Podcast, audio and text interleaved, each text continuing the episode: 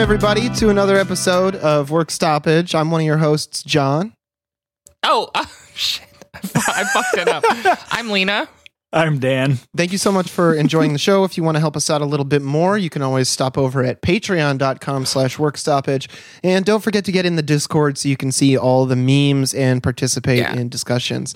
And before we get into it, I want to make a small announcement for anybody who isn't, uh, you know, constantly receiving emails from the Patreon or or is just a casual listener. But we do. Ha- I mentioned the stickers a couple times.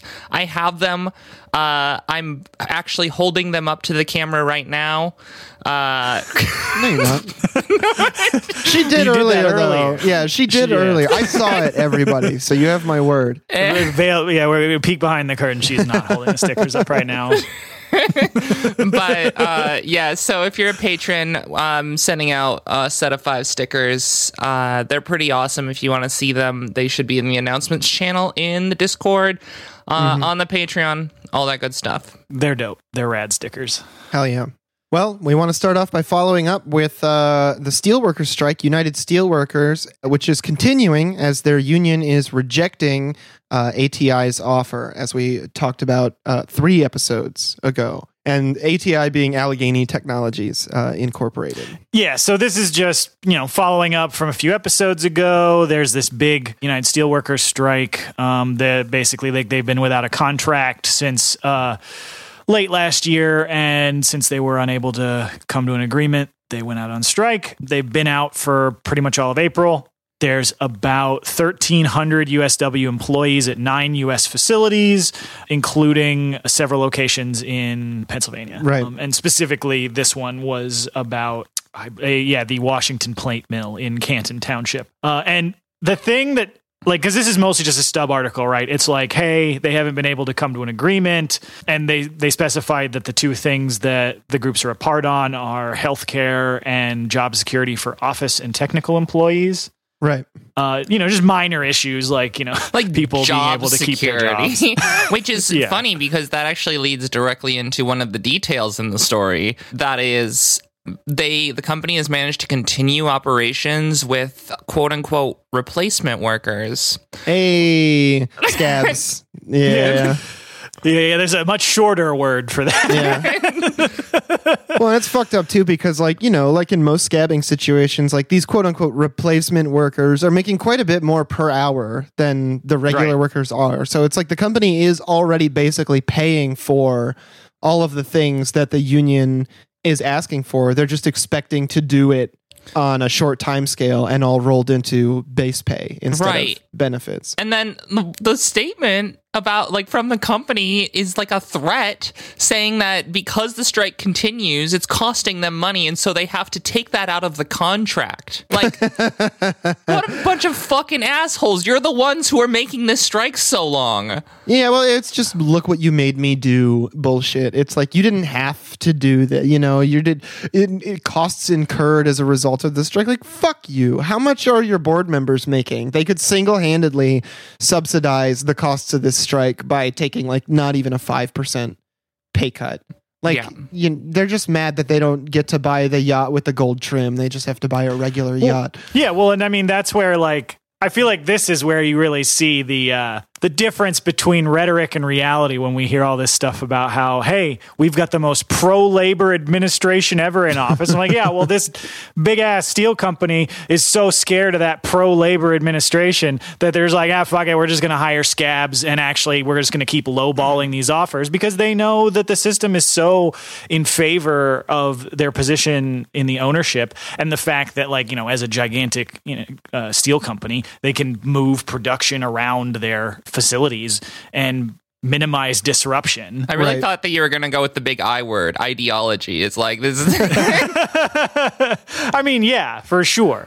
But it's just like you could just see that like that's how weak the the labor protections are. That like that you have this this great like action by all these workers, and and, and the response from the company is, well, you know, considering that the reserve army of labor is large right now. Fuck you. That's ba- like, Right. that's basically like their response. Right. Yeah. Well, and that's the other thing too is it's like people keep saying like we need to push Joe Biden to to stick to more of his pro labor promises. It's like even if you did get the White House administration to do something, they would like just send Joe Biden would, down like- to like would- to hijack the union protesters as they were like trying to strike in front of the facility or or whatever. Or they'd start some sort of commission or research Oh, group. yeah. Wait, hold Well, on, no spoiler. form a spoiler. committee. let's let's not get ahead of ourselves here.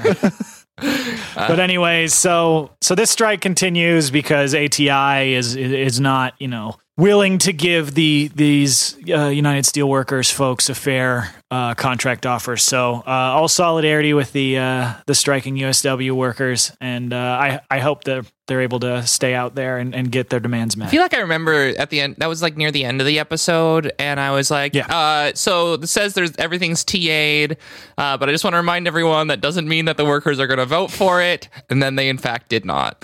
yeah, yeah, well, because you know, at every stage in the game, the fucking company can try and insert more dirty tricks, and companies like steel production, uh, you know, or what what is it, S- steel refinement, uh. Th- They can. The companies know that even though this is like critical industry, like infrastructure, an industry that supports critical infrastructure, it's not like nurses going on strike. Like the average person sitting in their home isn't gonna notice right away if there's like a dip in steel production or if it's suddenly of a lower quality because they had to have scabs do it or whatever. So we need to really put pressure directly on them and props to the union for doing that. Mhm. and and this this also I feel like puts to the lie, you know, uh, the the the bullshit pro worker rhetoric you'll see from people in either wing of the the United States Fascist Party, Right. um, coming out there talking about how like either they'll use like xenophobic shit about how China is taking away all our industry and we have to protect America, like you know the whole buy American shit that they try and go out there and try and pass it off as this is no, we just we're not you know uh, isolationists, we're just pro American workers. Well, but are any of those people out here you know supporting the USW? No, because like it's all just a fucking smokescreen to try and attract people to their ultimately reactionary aims. That's Right. correct. Absolutely. So, anyways, Yeah.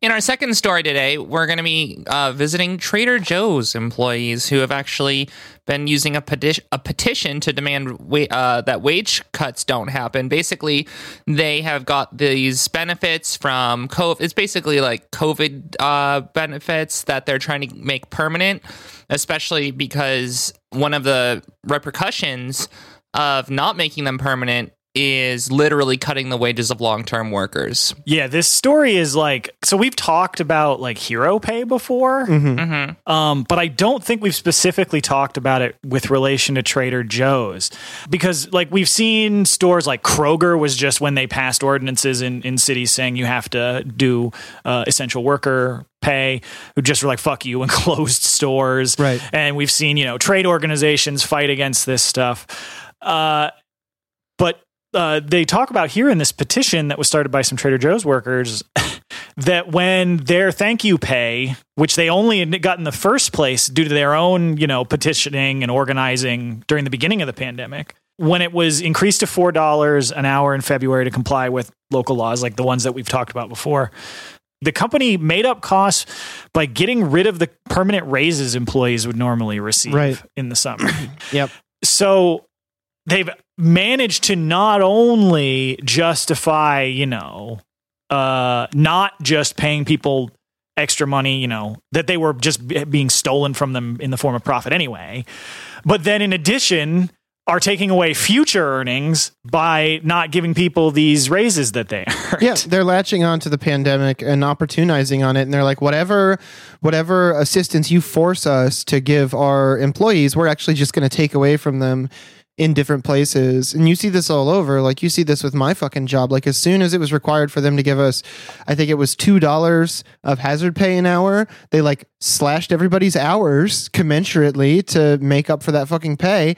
And then as soon as it was legal, they took away the pay and didn't put the hours back. So you know that's exactly the same kind of like gradual squeeze like slow like noose tightening that trader joe's is trying to do on their employees right here Yeah, and the other thing that they're they're asking for in here is that is is basically in response to Trader Joe's doing exactly is what you were saying, John, where um a lot of empl- Trader Joe's employees ended up losing or like seeing great reduction in their healthcare coverage because the company instituted an hours requirement, a minimum, in order to be eligible for those benefits. And because of the pandemic, for various reasons, like uh, because either people's hours were cut by management, or they had sick people in their family, or they were quarantining from being exposed due to COVID, Right. and therefore weren't able to meet their hours requirement. And the company's just like, yeah, well, you didn't meet the hours requirement, so no health care because you were, you know, trying not to get everyone that you work with sick. Right, exactly. Yeah, it's just fucking ridiculous. So, like, the full list of demands from these workers who have put this petition together is that the thank you pay be made a permanent raise of $4 an hour for all Trader Joe's crew members, including those on extended leave of absence. The 20% crew member discount be made permanent. And then they want to reinstate full health care for all current employees and expand health care to all part and full time employees. So, it's cool that they're using this mm-hmm. opportunity to ask, to, to not just push back on what's been happening to them in the wake of the pandemic at the hands of the Trader Joe's company, but also to be like, this is a moment to expand our labor protections and our employee protections uh, here in the workplace. Yeah, and I also want to point out that thank you pay is uh, in quotes because, as we know, Yeah. uh, that is actually supposed to be titled hazard pay. They just are unwilling to use those words because they don't want to admit that there's a hazard. Yeah, I mean, another Right. way to think about it also is when they think up a, a sweetheart name like Thank You Pay or Hero Pay or, you know, whatever, they're basically saying, like, this is temporary. Yeah. We are going to take this away from you. And that's just, you know, not fucking acceptable. It's like, d- as soon as COVID is over, like, let's say nobody's getting sick anymore at all, like zero cases in the United States. The economic problems caused by this are still happening to each and every one of us. Right. Absolutely. Mm-hmm. Oh, absolutely. Yeah, although that's So- not going to happen. We're not going to hit zero cases. no, not anytime soon. Like uh, COVID just set the gigantic oil soaked rag covered mm-hmm. uh, like gasoline soaked pile of America's economy just set that was already waiting to you know catch a blaze just burned it down like this was already coming and this has just made it so much worse yeah, the United States was already a giant pile of burning magnesium, and COVID's some thermite that walks along, and it's like, oh, I wonder what's happening over here, or some tannerite. If you want to do a fucking gender reveal party that creates an earthquake that shakes towns in two states, um, that was funny. getting derailed. Yeah, well, and so like, so I was when I was I was looking at this because you linked this petition, John, and and it's one of those things where it's like, obviously we're hundred percent on board with everything about this petition. Mm-hmm. I, I was just always like, well, this is a little weird that it's a in the form of a petition. That's the other thing I like, wanted to talk about because it's like they're not on strike or like doing slowdowns or anything. Like they're just like getting signatures. And I don't know, like mm-hmm. Trader Joe's is a is a crunchy kind of liberal company that has an image that it wants to uphold. Right. And so if it doesn't seem like it's playing nice with it, like they might bend to this kind of like the employees might really be hitting them where it hurts as far as I fucking know because I don't work for Trader Joe's. But Right. I am concerned that if there's not a more material element to this that it might not have the the clause that it needs well, to what succeed. what I think is important is like this is a step in escalation. This is basically where Sure. you inform Sure. the company that they need to do better, and then when they say no, then the employees need to take that as a step to escalate again. And, Right, and, absolutely. uh, and Yeah. and I don't think that uh, I mean because this is part of what we would talk about when we talk about worker actions because that that's what this is. This is a worker action, um, and even if it's just a piece of paper with everyone's signature on it, it is an indication that uh, that it that is it's a threat. And and, it, Yeah. and and it's and it's an important threat. And hopefully, if the company doesn't follow through with meeting the demands, that the threat of escalation is followed through with by the workers. And you know, that's a really good point, Lena, because not only is this functioning as a threat, but it's also an advertisement to the public that this issue is going on that's in, instigated by the workers. So the workers are coming out ahead of the narrative and letting everybody know what's happening so that if they do eventually have to go on strike in like weeks or months to come, every you know, there's not going to Trader Joe's isn't going to be able to like, you know, close up all the loose ends on what's going on and present like a nice face to the public, like the the workers can point and be like, we had like thousands of petition signatures about this already.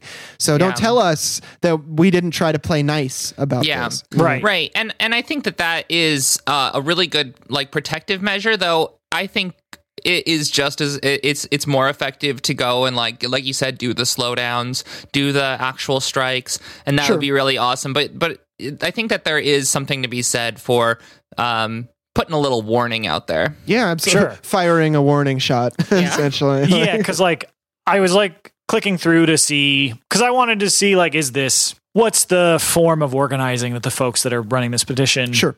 Um, or are using, and this emergency workplace organizing committee structure that they're using, uh, I guess, is a is part of a joint project from the DSA and the United Electrical Workers, um, which we mentioned.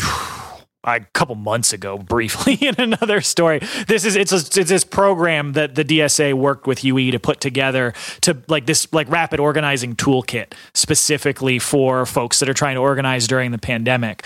And so I guess these Trader Joe's uh, workers are like taking that toolkit to help uh, this is with this as a part of it. And so hopefully like like you said like this is going to be part of a broader and continuing effort. Yeah. And so uh, we can put a link to this in uh, in the episode description when we Oh when yeah. we post this, and people can go in and, and sign the petition. well, uh, referencing a joke I told earlier, That's right, folks. The Biden administration, the biggest joke there is. yeah, Biden signed an executive order uh, raising the minimum wage of federal contractors to fifteen dollars an hour. Interesting how uh, it's just federal contractors and not necessarily federal employees, as well as like uh, you know workers in general. But then the kicker on this one is that he's also also part of that executive order is a labor task force. Yeah. We're gonna we got a task force, y'all. it's gonna get taken care of. They're definitely gonna do something and not just sit around the table like a bunch of assholes. Yeah. And I mean, I Googled real quick just federal contractor average salary. So I don't know if this is the mean or the median or what, but they make $98,000 a year, just shy of six figures, which averages to about 47 45 an hour. So this is a minimum wage increase for people who in a lot of not in every case, I'm sure plenty of people who are classified as federal contractors were making minimum wage of some kind, but by and large like you got to imagine this is affecting a very slim percentage of people who are actually seeing a wage increase well, off of this. they specifically said that it's not gonna affect taxpayers at all, which means that it's not actually Yeah. doing anything. yeah. the the other thing, like, look, we like we're coming out here and shitting on this because it's woefully inefficient. It's not like we're like, don't raise the wages of federal contractors. But the thing that gets me about this is it's obviously pure because of the like you mentioned, it's it's nothing as far as like the federal government's budget goes. So it's purely like a political gesture. But what I don't understand is why would you do this after you already actively helped kill the universal $15 an hour minimum wage increase. Why didn't you do this first? Because this looks like a much more empty gesture when like you helped right wingers in the Senate kill the concept of raising the like whole country's minimum wage I to mean, $15 an They're hour. doing it because they think people's political memory is short. Because unfortunately, a lot I of people's political memory is fucking short, especially airheaded fucking NPR listeners, which is where we're pulling this uh, article true. from. That's true. Oh, I mean, like we have to, you know, also mention that the second article of this is New York Times. New York So- Times, yeah. So just a bunch of people who love to get all up on Joe Biden's fucking jock. yeah. the the the other component to this because i'm sure there are like that average is because there's like you know there's some contractors that make like a million, millions, and then, yeah. and then there's the contractors that make like 30 grand a year but like I- even in this incredibly narrow sliver of employees they still couldn't just make this all right we're increasing your wages. They had to do the fucking slow roll it part with workers that can be tipped because this this also increased uh, like the minimum wage for tipped workers because there's federal contractor tipped workers. right. But that isn't going to be done for three more years for some reason. Like the federal government's like we just passed like a trillion dollar bill, but we got to wait three more years for tipped workers to make fifteen dollars an hour for some reason. Right. Well, you know, and it's it's because it's all power politics, right? It's like if Yeah. you are lower on the totem pole, you have to be reminded of that in a material way because they love it when shit gets more stratified, and it's all under the guise of like. uh Oh, you know, uh, oh, these workers work hard. They, they have more money so obviously they worked harder for that money so they deserve the more money more than the other. It's all just like this reflexive like the more money you have the more money you deserve. Um, but they just extend that all the way down to to you know because like what what's a federal what's a federal contractor who's tipped? Like you're a fucking like senate bus Like, is it the- boy or is it the- something like- like Like the bartender at the Senate bar. yeah, exactly. Like, and it's like, oh, now we have to pay this guy seven sixty five an hour. It's like, well, I'd actually like to be the bartender at the Senate bar because one, you could collect a ton of dirt on everybody, and two, I bet they tip you 20, 50 bucks like it's fucking nothing. Well, assuredly that person is a CIA. Yeah. yeah, without a doubt. Yeah, they're, they're not well collecting a federal con. So yeah, we're raising the minimum wage for CIA agents here. Come on, like. yeah, it's and and the people who brought in the giant uh what is it the the banquet worth of McDonald's that Trump had that one Oh, time. Right, right, yeah. Yeah. Ne- next, Joe Biden will uh, give the cops a minimum wage increase, and we'll have to think that that's a fucking incredibly progressive move as well, too.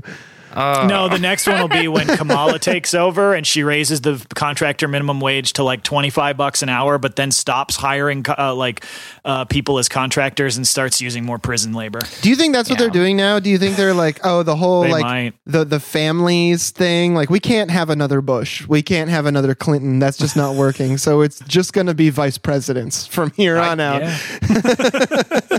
yeah, like you said, Lena, like even um like they ha- even in like the New York Times article trumpeting the uh the this big labor task force that's going to tackle all these problems. Uh they had an expert in here who said like as a general rule the federal government probably cannot deny contracts to companies simply because they are hostile to labor unions, said Anastasia Christman an expert on government contracting. Que- question: Why?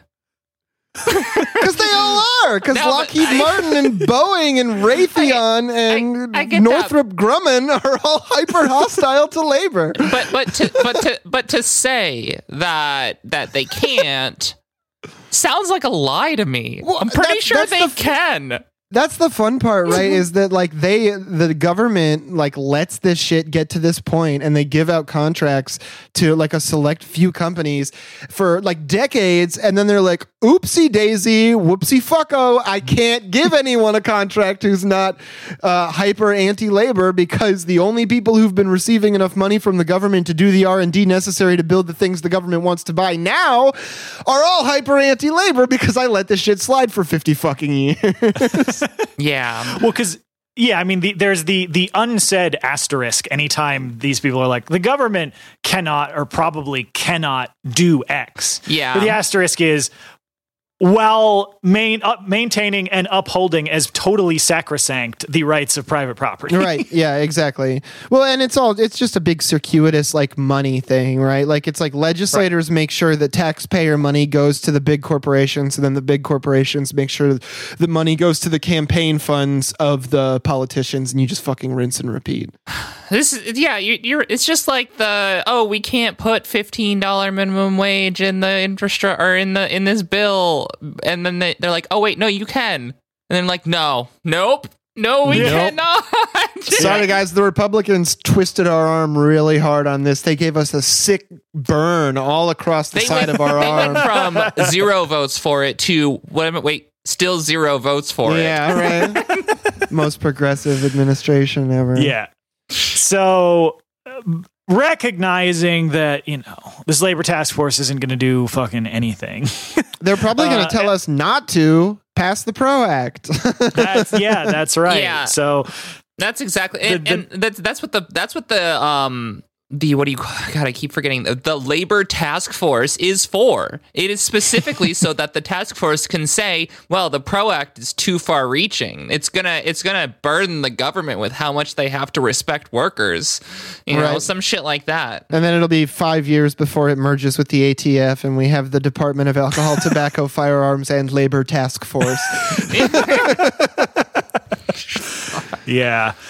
So, uh, luckily, it seems that at least some union leaders are not relying on this labor task force to to pin all their hopes for any improvements in labor law. Yeah. Because the next story we've got on here is uh, uh, a piece from Politico about um, a call that happened, I believe, last week, where uh, leadership from several of the uh, country's biggest unions were talking with Senate Democrats about uh, funding and have threatened to withhold funds if uh, people don't uh, sign up to get behind the PRO Act. Right. Well, I mean, I, you Um, got to imagine, and maybe this this is just my reading of this. So I could be a little bit incorrect, but you got to imagine that a lot of these unions were probably gunning pretty hard for Bernie Sanders. Right. And then when they got Joe Biden, there was all this rhetoric about how Joe Biden will be the greatest union president of all time. These union leaders have got to be sitting around stewing over it because even if they believe the liberal hype and they're like, this is coming, this is on its way, they got to be pretty pissed off that Joe Biden has done exactly fucking nothing Right. for workers except raise the minimum wage of federal contractors. like, and, and very slightly wag his finger at Amazon a little bit, right? Sort Yeah, of. say something that will get a little bit of. It was a news ticket. That's the other thing. Like he didn't. Yeah. He didn't write an executive order or call legislators and ask for legislation or anything. It was literally, hey Jack, don't bust unions, please. Oh, look, yeah well and and and it is exactly that it's the it's the don't don't bust the unions and then hey meet me in the in the office without the cameras after this so i can explain how we're gonna bust these unions yeah, right. yeah, yeah, absolutely. Because this article from Politico points out that unions contributed almost $30 million to Biden's campaign. And so, you know, as part of this continued electoral strategy by the the large unions, and, and this call specifically included one of the largest painters unions in the country, the Communications Workers of America, and the American Federation of Government Employees. afge And there was a quote from a person familiar with the call that said, If Senate Democrats won't try to do labor law reform now, when exactly is it they can promise that they will? It's been decades. The time is now. And unfortunately, person familiar with the Wednesday call, I have to tell you, the answer is uh, if the Democrats won't do it now, when will they do it? The answer is never, because Yeah. they're not going to try and do it now either. Make them do it. You have to make them do it. Exa- exactly. can uh so you y'all might know this already i'm gonna do a little quiz for you but when was the nlra passed 1936? One Better year- guess than I have. Yeah, one year one year later. Yeah, no, you're you're about right. That is that is the uh, documents that we are still using. Yeah. to uh, provide any level of support to workers. Well, we should only be using the Constitution. just just just imagining a, a type of guy who's a strict originalist for the Wagner Act.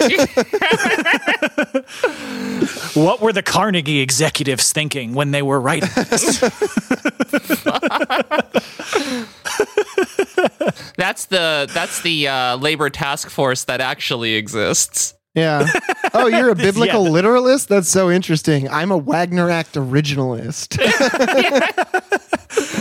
It's just somebody who's like like wearing a, a top hat and like constantly having a monocle fall out. of yeah.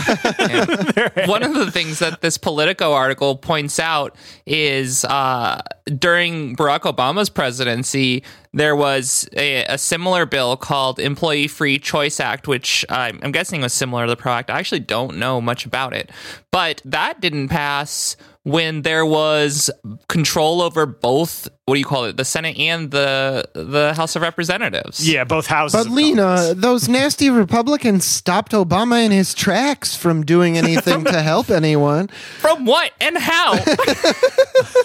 the 40 of them that were in the Senate stopped the 60 Democrats by being extra mean. Oh, yeah, no, the the Employee Free Choice Act was supposed to be because like when Obama came in, in in 2008, he had all the rhetoric about I'm going to do card check, we're going to make we're going to bring back labor in America, and then he gets in office and he's like we're going to do health care and we're not going to do the public option and we're not going to do any of that labor and, stuff. then, and, then, and then he didn't do health care. right. I'm still waiting for Guantanamo to close, my friends. I'm still. Everybody Yeah. wants to say tan suit. I just want Guantanamo to close. and so like like we're shitting on this but it's like i i am glad that the it, like you said lena before sometimes you got to give people a warning first and so i i i'm i'm i i, I am probably almost certainly overly optimistically hopeful that that's what these unions are intending this as because like Right. the whole we might have to withhold consider yeah that's the other thing it's we might have to consider withholding support Yeah, and it's just should like be a little bit stronger I- I know. wording than that. Stop being nice. Stop being nice. Yeah, you have more yeah. power. You have the workers. Like if you tell the workers to stop working and they stop working, the people who are in charge are fucked. So like don't fire fire one warning shot. Say like it's this or strike. Like come out of the gate saying Absolutely. that and then like literally strike as your second resort. Not last, not like back of the pack. Second, second resort. Strike. Like yeah, warn them that you will strike and then strike. Well, because because that's the thing that's like so frustrating about so much like the the liberal hegemony around history that that mo- like the popular retelling of history, because I feel like so many people have been convinced that labor struggles were won by calling their congressman. right. it's like that never did uh, just about anything. it's like every single one of these things was won through direct action. A lot of people don't know this, but the revolution in uh, Russia was actually just a big letter writing campaign. Mostly, it was just people putting pen. pen the pen is mightier than the Kalashnikov. They used to say during the Russian Revolution. I feel So- like that's revisionist history. They didn't even have Kalashnikovs yet. I don't. so I, I am glad that like the unions are putting pressure on these folks, but like it's got to be and it's it's got to be ramped up and critically not just against the Dems because like there's got to be this they we got to get away from this idea that somehow the Democrats are like friendly to labor. It's like the only way this law is going to get passed is if you force it, and that's every like almost every member of Congress. Right. Yeah. Definitely. I mean, like, that's the other thing. People are like, oh, we need to push the Dems so the Dems can work the back rooms of Congress to get the Republicans to allow Right. enough votes to get this through. And it's like, no, tell your Congress people, Republican, Democrat, Independent, whatever, that like, if they don't vote for this, you're to fuck shit up in their region and make sure they don't get reelected. Like, They put a it's as easy as guillotine out in front of Jeff Jeff Bezos' house. They they put a guillotine out in front of Jeff Bezos's house. Yeah, right. Well, and don't don't be afraid to just like not even just focus on like you don't have to just focus on people in the national legislature. Like put pressure on anybody in the electoral system Yeah. because guess what? They're all friends. They play golf. They hang out together. They eat dinner at each other's houses. Like They are friends. you friends. can put it on anybody. They will get the memo. They like put they put on the what was I think I saw a headline. It's not in the notes, but like Mitch McConnell was like Joe Biden like didn't do unity like he promised. I'm just like, well, Oh yeah, yeah, yeah. fuck you all. Like literally are they, are are they stroking each other off at every moment? Yeah, I mean, the, he Mitch McConnell is mad that the Democrats are trying to absorb some of the far further left political energy that was popular in the United States during uh, Trump's presidency back into like weird DSA as part of the Democrats kind of stuff instead of just like defecting all the way back to the center and launching a new McCarthyist campaign. Like, Well, and there was there was one thing in this article that uh, stood out also as expe- as just particularly gross because they have a statement in here from this trade group in response to Joe Manchin uh, signing on to the PRO Act, Mm-hmm. and it's the Coalition for a Democratic Workplace. Which Oh, first off, yeah. it should be illegal for this group to have this name. right? Why is that, Dan? Uh, that's because the, the Coalition for a Democratic Workplace includes such organizations as the U.S. Chamber of Commerce, the National Association of Manufacturers, and the National Retail Association. all famous government organizations. yeah, I, I love having a bunch of federal bureaus led by appointees when weighing in on how to make my workplace more democratic. That's my fucking favorite.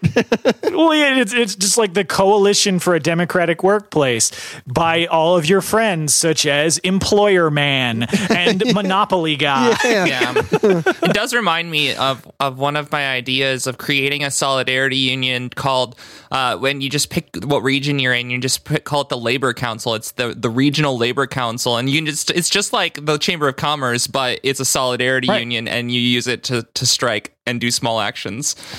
that's dangerous. That- That'll get shut down right away because that's pretty close to just like a Soviet. You know what I mean? Like a, a regional Soviet. Like, do it. Yeah, no, that might be effective. Do it. So. yeah.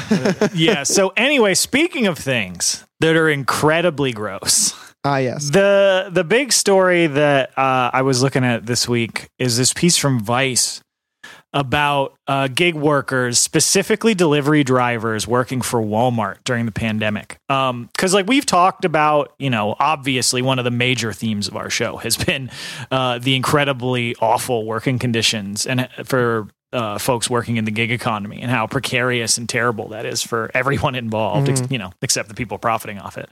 Um, but mostly what we've been talking about, I think, are like the big names everybody thinks of with that, with Uber, Lyft, Grubhub, DoorDash, um, like Instacart, those ones. Uh, I like before I read this, I personally didn't even know Walmart had their own. Me neither. Um, like delivery service because like I thought that they just used Grubhub and DoorDash, but they they actually launched this uh, their delivery service Spark uh, in 2018, but it really surged to prominence, obviously, like so many of these companies did during the pandemic. And where, in response to the pandemic, Walmart hired half a million new employees, including 170,000 new personal shoppers to fulfill delivery and pickup orders. Um, and it increased delivery and pickup slots at its stores by 40% because their delivery and pickup orders have increased 400% during the pandemic. So that's like the influx of orders and money and like all of the the demand that that Walmart has been having. hmm And so in response to all that, they've obviously been expanding their operations with Spark, but after reading about the situation for Spark drivers, it basically seems like it's the worst aspects of every one of these gig companies. Uh, why wouldn't it be? Walmart's had the chance to learn from uh, Silicon Valley, and what is Walmart amazing at if not figuring out how to make shittier versions of stuff?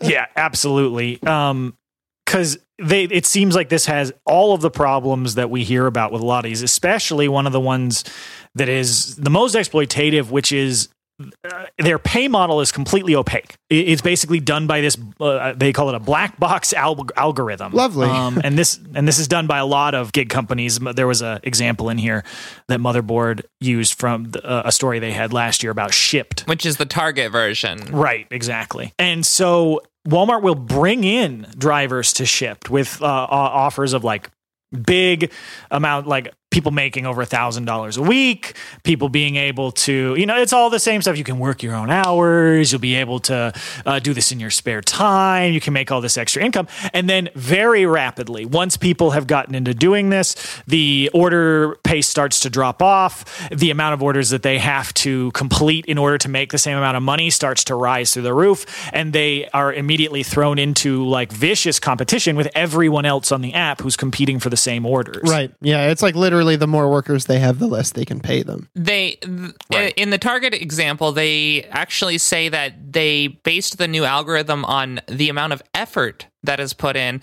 and then when every when uh, workers were reporting their wages, it, they were fifteen to fifty percent lower. Fifty percent. That's because it's fucking piecework, which is always a cover for here's less money. Mm-hmm. Yeah. Uh, I, I was just listening to a. Um, I was, this is a little off topic, but I was just listening to a podcast where some of the hosts were talking about. Like, I've always thought it's such a weird idea that when you work, you get paid for the time and not the task. And they were talking about that as already being a a version of alienation, like from the actual work that you do and the actual amount of production that you're producing. Because, like, if you're making a hundred dollars an hour worth of value and you're only getting paid 10 you're only seeing 10% you know basic stuff but then um I was thinking about it and I was like, so wait, does that make piecework woke? And then I was like, no, piecework is like the perverse uh, retranslation back into that where it's like now we're paying you based on the amount you produce, but it's it's like it's so detached from like the amount of actual value that you're producing that they can safely reintroduce it into that realm without alarming you where you're like wait a minute i just gave a hundred dollars in rides why did i only make 30 bucks Right. And because like the control over the power dynamic is entirely in the hands of the employer. Because Right. they they they said it's like yeah this is how it's not like you can go down to the market. Exactly. That's the thing they tell you oh it's a free market. You can't go down to the market square of gig places. And and because that's what they'll tell you oh you could go work for a different app. But it's like what are you talking about? Right. No, you can't. They're all the same because that's how competition works under capitalism. It, it's a race to the bottom. Exactly. You used to at least be able to like compare the prices of different cab services, or like here in Pittsburgh, where there uh, still is a jitney scene. You used to just like you would get to know how much the different jitney drivers cost, and you could compare them to each other, and it kept prices low, and you knew how like and the people who were working knew how much they were going to be making or how much was appropriate to charge now it's just like it's the black box thing. And that's why it's like so brazen that they would go ahead and refer to their own system as a black box. Yeah. because i'm just like that's just like okay my lord i see we've entered into real real techno feudalist hours now like Yeah, because like they have an example in here. Um, where there's a Spark driver um, who says, uh, "quote When I started in October, I was making fourteen hundred dollars a week. Then boom, they drop you like a bad habit. Now I'm making two hundred dollars a week and have to supplement with DoorDash orders. Yeah, and so then they're working for all of the delivery systems, and you you are doing piecework for all of the different companies, and not getting paid by any of them, basically. Yeah, it the the gig economy is essentially converting the reserve army of labor in this country into a gigantic like network of Fiverr for the ruling class. Yeah. Where everyone individual is has to be like part of all of these different app economies so that they can be at the beck and call to serve like the new feudal aristocratic class. Yeah, and they're also not missing the opportunity to make sure that the market conditions are set so that if you're not part of the ruling class, but you're lucky enough that you don't have to work like piecework gig economy jobs, you are now required to rely on them from time to time. Right. Like the pandemic was a great example of people getting like groceries delivered and food delivered and stuff. And then there's also just like if if I want to get from A to B and like I don't have my car for whatever reason, like I can, I can either take the bus, which is rapidly losing routes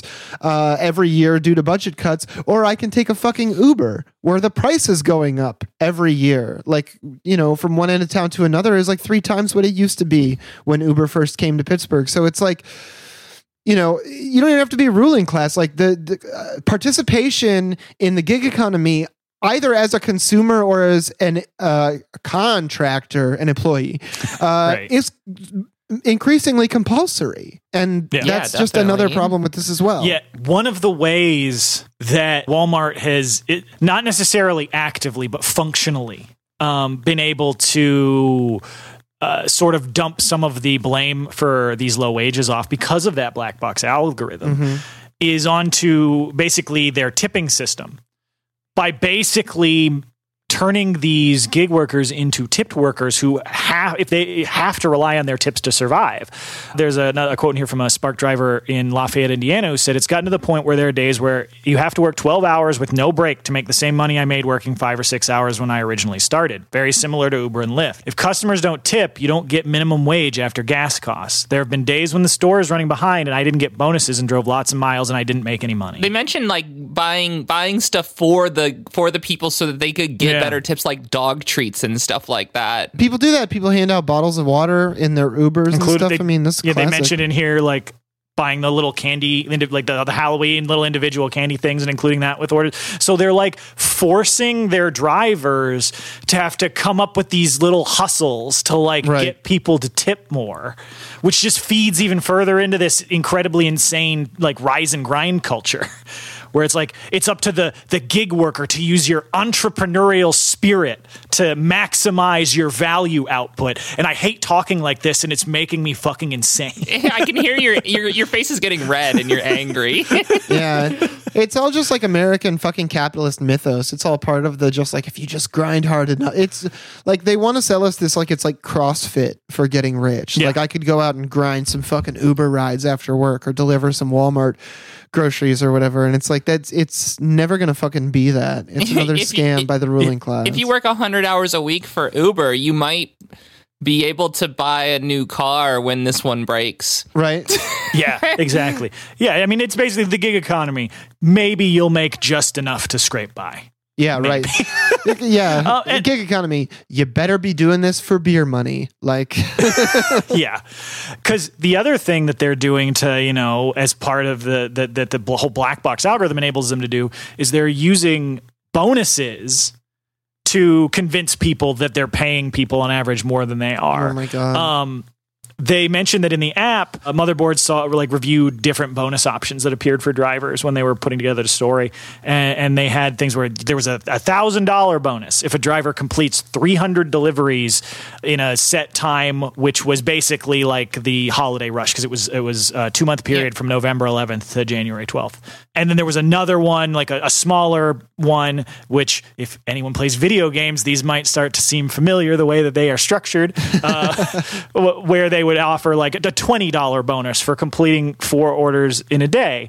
But drivers say that the market is so saturated with with people competing that oftentimes even if those bonuses are technically available the pool of orders that any individual driver may have access to is going to make it incredibly impos- uh, difficult if not impossible to meet those bonuses for most drivers I love playing fucking uh, Uber order bingo with my fucking phone to, to earn an extra And twenty your five bucks. Livelihood. Yeah, so that Yeah. I can come home with seventy five dollars at the end of my ten hour day instead of fifty. That's fucking lovely. Like, Holy shit. I'm glad that I, I love to live in a society where I have to see if this week's dailies are good enough for me to be able to get insulin. Fucking Yeah, I calling love- I love a s- job dailies. Uh, ah, Yeah. yeah, hate I, love that. a job what where I have to have fucking like coupon clipping bingo playing old person brain just to even fucking like make a livable fucking wage. And like a lot of these people, you know, are in this situation because they lost their job. Right. They lost their fucking job from COVID. And then we don't count people who work for gig economy companies in the unemployment statistics, even though they're basically fucking unemployed yeah. because the, the company wouldn't classify them as something other than an employee if they weren't getting ready to not give them the things that constitute employment. The, the, uh, unlike a lot of our stories, there there wasn't really, unfortunately, there wasn't an organizing angle in this story. It was it was just, Right. hey, so you know how you've heard about how awful gig work is? That's well, right. guess how bad Walmart gig work is. Oh, yeah. Yeah. But I, I think one of the things that really just stuck out to me about this, th- related to other gig work stories, but I think was emphasized really heavily by this one, was that the that aspect of gig work that companies are using this whole algorithmically determined pay Right. in order to obfuscate what the actual hourly pay rate that any individual as well as you know an average employee is getting doing this work like it makes all of this shit so much harder for the workers involved and it is I would say it's baffling that it's not illegal if like, you know, the whole point of the show wasn't to understand why it's not illegal. yeah, yeah. I mean, like the, we do expose terrible work conditions here. That's another thing we do, and uh, we we've so done it again, folks. Um, yeah, another slam dunk for my small podcast. well, no, I mean, like, I like, I, I mean, I'm glad Vice did this story. Yeah, like, even if there isn't like an explicit call for Spark workers to organize, which obviously, like uh, all like all workers, it sounds like these workers desperately need a union. Yeah, I mean, hey, look, if a publication founded by Gavin McInnes isn't willing to step up and call for gig workers to be organized. I think we can do it here on the Work Stoppage podcast. Yeah. Speaking of stepping up, Yeah, speaking uh, of actions that are awesome and continuing. Yeah, the Indian farmers movement uh, has been going on for five months now. I hadn't even thought about this until we were getting ready to do the show today, but five Yeah. months of continuous protest by the Indian farmers movement, uh, made even more exceptional by the fact that India is suffering so devastatingly from COVID 19 uh, right now that we could do a whole episode on that. Uh, if we wanted yeah, to. it- they are currently the the global epicenter of the COVID pandemic. You know, through a combination of the Modi government's you know complete abandonment of the working class and like the United States refusal to a first export raw materials for vaccine production and then continuing to refuse to lift IP uh, waivers. Right. Uh, but uh, yeah, I I- Just I download that shit on Napster. Absolutely. How do you? I don't understand how this intellectual property shit works. Like, do they know how to make the vaccine, but they're just not allowed to because of the intellectual property, or is it that like you need the intellectual property to know how to make the vaccine? I it's- so confused. It's both. It's it's it's that like the the new mRNA vaccines do have some new technology in them that I'm sure there is some technical know-how as far as like Okay. you know getting your production facilities geared up to produce it that they would could use some assistance on. But like India makes like I think the largest amount of vaccines globally Yeah. uh, with, with their production facilities. So the the idea that like because Bill Gates will throw this bullshit out there like, oh well, it's not that there's a factory sitting idle that would be making vaccines. Like, yeah, no, I guess technically, but that doesn't. No, the no, there idea that, actually like, is. Like that's the Okay, thing. That's, that's the thing is like to, it's so paternalistic to say that these co- that these countries and these places around the world don't have the infrastructure or cannot Sure. quickly build up the infrastructure to do these things. I mean, like it, it's just absolutely a continuation of the imperial project to make sure that they have to buy our version so that they can't do it themselves and we don't provide any sort of liberation for people. Well, and when Bill Gates says that there's not a factory sitting idle, what he means is like that factory is not literally idle. It's just producing something else right now that's way less helpful, but cir- circuitously makes him and his friends more money than if they were making the vaccine over there. Yeah, I did want to. Um, I, I this five months thing. I, I do want to do another quiz. What episode do you think we did our India deep dive on? Two. This is episode forty six. I looked it up. uh, Uh, twenty five. God, Dan is good at these. It's twenty three. Yeah. oh damn! Yes. Yeah. like twenty three episodes ago. because that's the thing. Even in the face of an at like an absolute disastrous response from the Indian state to the COVID crisis, like these farmers organizations are still like not only you know holding out, but continuing to develop their praxis and continuing to escalate their protests. Because like there's a there's a bunch of interviews. This is a, from an article from newsclick which is a, a, a big like uh, progressive indian news source.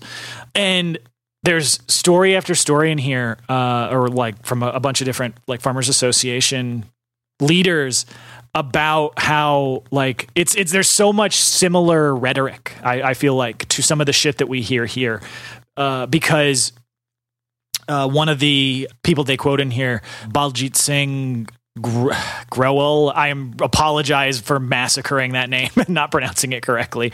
Uh, from the All India Kisan Sabha, which is a uh, farmers organization associated with the Communist Party, that said, "When you ask me about the government failing its citizens during the worst public health crisis, the farmers faced it much earlier last year when they left their homes for this struggle. Which government chose to violently attack its own people in a democracy, dig roads to stop the movement of the people? It really did not consider us citizens. With corona raging across the country, similar apathy continues.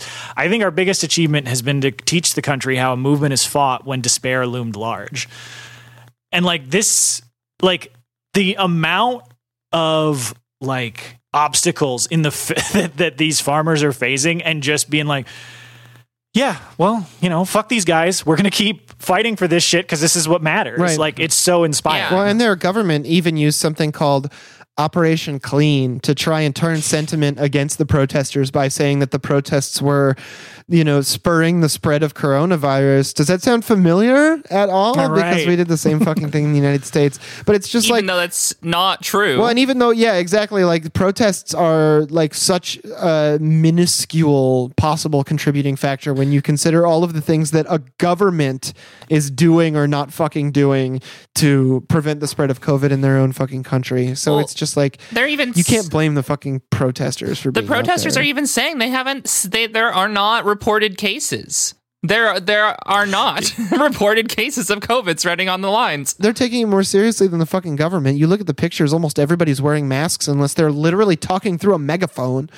Like, right. and I was going to just point out that one of the organizing tactics that they've used here, which has been highly effective, is the Trolley Times, which is basically the farmers' newspaper, where they are mm-hmm. putting out stuff every day, every other day on their Facebook page. At least I don't know. I'm guessing that the the paper version is is a little bit different, but they do the some of these articles profiling these workers, similar to like what was it the the People of New York or whatever that bullshit was, where they were like talking about the life stories, and these are actually just like life stories of communists and farmers. It's fucking awesome. yeah, that rocks. Well, yeah, that was the thing. That was really the the stuff that I wanted to to get at with this article is because they really get into the stuff that they've been doing to help keep people going uh, during the protest. And as you were saying, like with the the the news uh, outfit that they have, as well as all this work they're doing to be able to support people continuing the protest, providing people food, providing people with masks and sanitary supplies, like these. This is dual power in action. Like this is actual like working class like bottom up, like you know, grassroots, all, All the, the fucking good words. buzz, all the good words about about actual democratic, like uh, working class organizing actually being put into practice and not and not just you know argued about. Yeah, Right. Exactly. because they mention in here that village teams are collecting one sack of grain from each village to feed the protesting farmers as well as workers from the industrial areas. They mentioned uh, we are staging quote we are staging protests uh, in the midst of an industrial hub where thousands of workers live. The government may show apathy, but we cannot do this to our brothers. We will run extra langars, which are uh, community kitchens, uh, to feed such population. We are also planning to distribute food packets in the national capital to the poor and needy when uh, lockdown has been in place, and that which is you know because they're shutting down so many workplaces. Right. Yeah, this is this is fucking amazing because this is like the kind of like social movement that uh you you wish for Yeah. here in the United States, right? Like we don't have Yeah. anything like this like occupy fucking pales in comparison to uh what the fucking uh Indian farmers movement is doing right now. Well, um, one thing that we do here is uh was we have a meme review. yeah, that's right. yes, that's correct. we do we do hear I know that. I had the comparison there. It's like, well, India has this giant five month long strike, which actually started from a much longer uh, action that was going on before it. It's super cool. Everything they're doing is really awesome and democratic. But you know what we have? Memes. I mean, here's a yeah. Here's a picture of Pam from The Office holding up two things that say corporate needs you to find the differences between this picture and this picture. and the first one says we take care of our employees, but can't find any. But can't find any because people want to stay on unemployment. And then the second one says, "I'm a nice guy, but I'm single because girls just want to date assholes." Yeah, those are definitely the same fucking picture. They're It's the same like- fucking picture. Yeah. well, I mean, like, and if you've, I mean, if you've ever worked anywhere, if you've ever had a job, uh, you'll know that like a lot of managers are literally that guy. Like, it, this isn't even like a, a, a lateral thinking kind of association. Like, I've had a lot of bosses that literally said that in one form or another. so, yeah. Yeah, there there have been so many. I feel like fucking insane, con- weird concern trolley articles like, oh. But if people won't take these horrific jobs because they can survive because of a meager unemployment, how will we continue to make insane record profits? Yeah, it's like when I see those uh, those pictures of the signs on drive-throughs, and it's like, "Please be kind to the employees who are working today," and I'm like, "Hell yeah!" And it's like, because no one wants to work, it's hard to find employees, and I'm like, "What And the so fuck are you you just- bitching about? You just petite shit. bouge piece of shit!" Like, and just shitting on the people who you're telling us to be nice to. Why don't you be nice to them, piece of garbage? yeah, pay them So more. you just go up and just be like, "Yo, your boss seems like a huge shithead. I'm sorry, that sucks, man." I mean, I should just start doing that old tweet. This is from like years ago, I think, but it was like, like I, I don't remember the context, but it was like r- walks into a Starbucks. Hello, I'd like to speak to the manager, and the, the employee's like, okay, and they pull the manager over, and it's like, you need to pay these people more. That's so funny. I love that. our, our next meme is actually, I think, a really great reuse of the political chart, the four quadrant political chart, because instead of putting something in the top left and the bottom left and the top right and the bottom right, is they've actually just gone where covering the entire left hand side and the entire right hand side with two different characters, basically symbolizing uh, left solidarity and right solidarity, because that is actually how it works. And and the person on the on the left is I think you deserve health care at a higher wage. I guess it is one of those like sim, like kind of chadish memes, but um, Yeah. um, I'm not entirely sure what the format's called uh, of those characters. it's the yes meme. Yeah, the yes it's meme. like the Chad yes Yeah. meme. Yeah. Yeah. And then the person on the right, the capitalist, is someone wearing a McDonald's hat, and it's no, how dare you steal my boss's hard-earned money?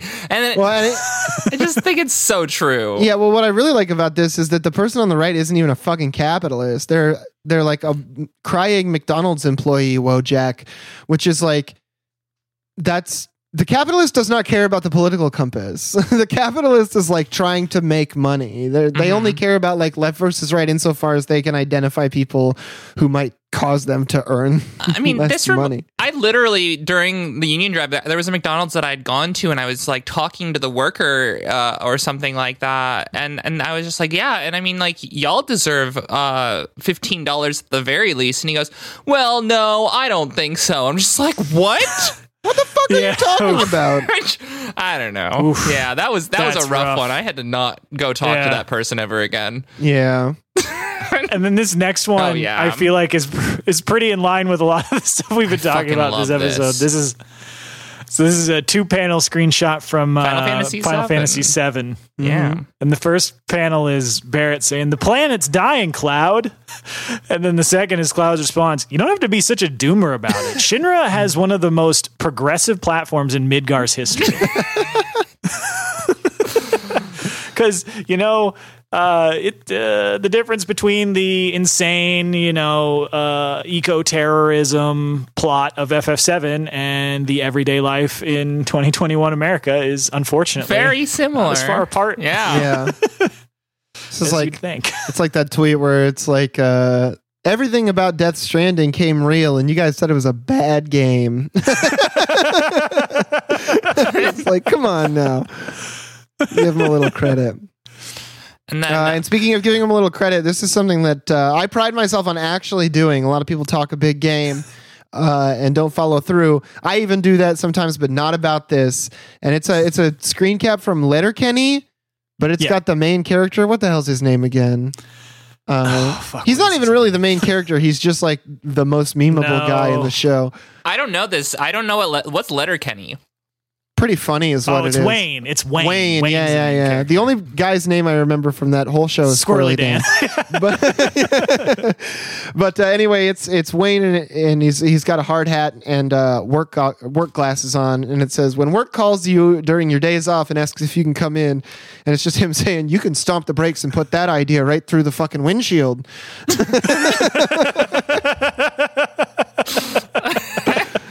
I like the way you read it. yeah, it's going to be a hard no. Because when, when I when I read, it, I'm just like, oh wow, this is like um, it's almost like a Rickyism from Trailer Park Boys or something like that. And I just didn't read it that way the first time. I thought it was just like uh, a little bit more. Um, I don't know. I read it bo- in a boring way, and when you when, you Yeah. add, when you add that kind of like Rickyism to it, it really it feels just right. Well, I've seen. I haven't watched all of Letterkenny, but I've seen enough to know that like there's this guy Wayne has a particular way of saying things uh, that has become like a, a darling among uh, viewers of the show. Yeah.